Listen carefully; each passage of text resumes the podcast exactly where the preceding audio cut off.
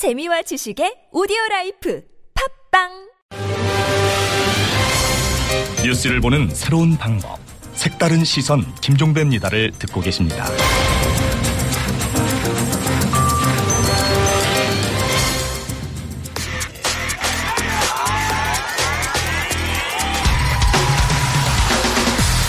화제의 뉴스 핵심을 짚어드립니다. 뉴스의 맥.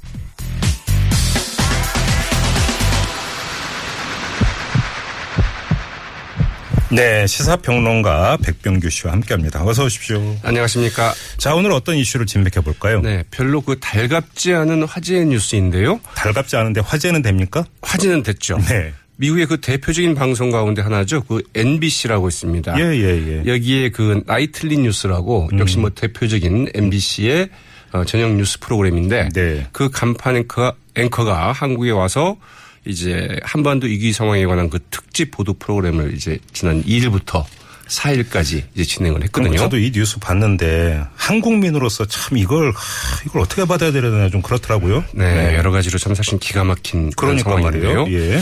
네, 그 이제 상당히 좀 이례적인 이런 그 보도였는데. 네.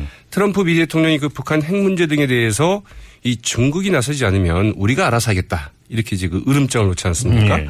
이 미국이 그 군사적인 옵션까지도 이제 검토하고 있는 것 아니냐 음. 이런 이제 관측을 불러일으키고 있는 것과 이제 무관해 보이지 않는 예. 이런 그 특집 방송이었는데 음. 그러나 이제 오늘 북한의 그 미사일 발사가 있었죠. 그랬죠. 여기에 대해서 이제 그 미 국무부 당연히 뭐 논평을 내놓아야 되고 이 렉스 틸러슨 미 국무장관이 논평을 내놓기는 했습니다. 그러나? 반응은 한마디로 별것 아니다. 이렇게 아. 좀 일축하는 식이었거든요. 예. 그 냉탕과 온탕 아니 정확하게는 그 냉탕과 열탕을 오가는 이 냉열탕을 오가는 트럼프 미 행정부의 그 대북 발언 행보 그 이면을 짚어보도록 하겠습니다. 알겠습니다. 한 명은 그럼 냉탕이고 한 명은 열탕이 있는 건가요? 네, 아무튼 어떤 점부터 짚어볼까요? 네, 일단 빈 수레여서 요란한 것일까 이런 의문을 좀 갖게 됩니다. 네. 이 트럼프 미 행정부의 그 대북 발언을 보면은 상당히 그 강경 일변도로 그 치닫고 있죠. 그렇죠. 네, 트럼프 미 대통령은 물론이고 그 틸러슨 미 국무장관 이딴 그 대북 강경 발언을 지금 써내고 있는데요. 음.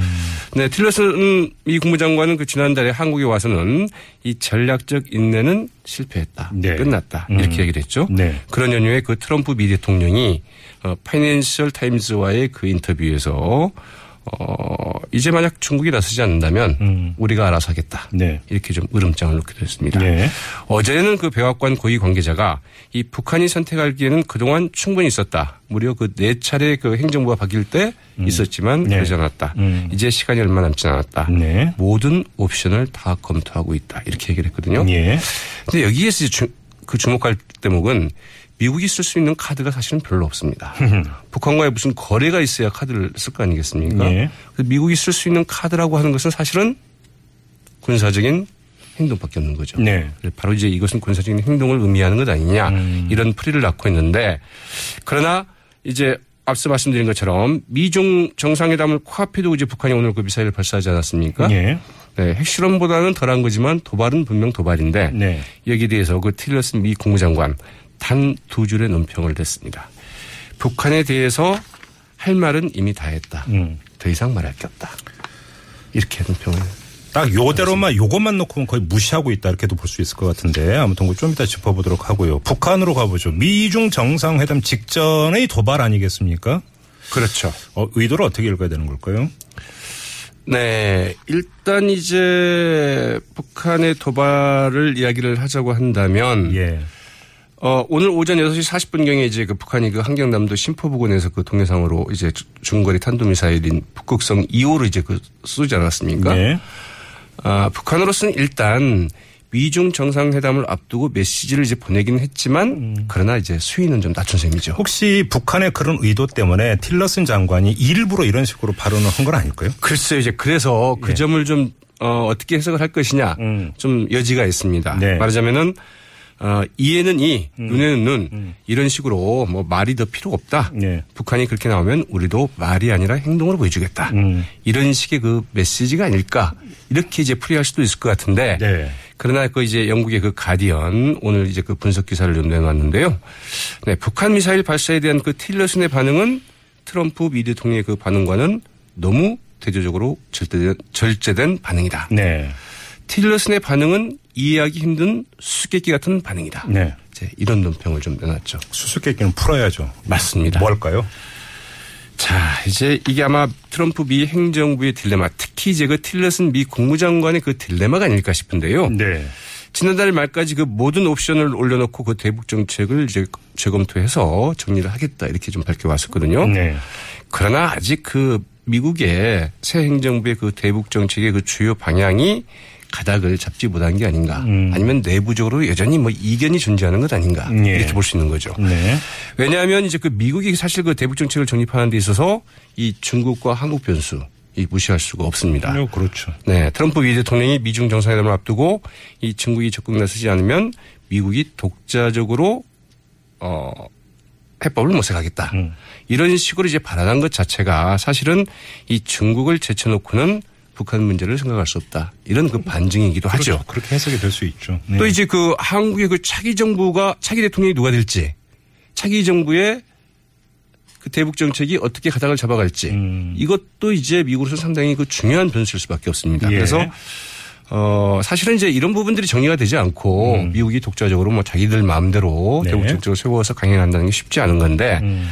이 트럼프 미 행정부 사실 그 여러 분야에서 지금 그 좌충 우도를 하고 있지 않습니까? 예, 예. 뭐 반인 반이민 행정명령이나 뭐 오바마 케어를 이제 없애겠다고 그러다가 역시 이제 폐지가 되고 네. 그래서 전혀 준비되지 않은 정부라는 것이 드러나고 있는데 음. 대북 정책의 가닥 또한 그 같은 어, 우여곡절을 지금 걷고 있는 과정이 아닌가 네. 이렇게 보여지는 거죠.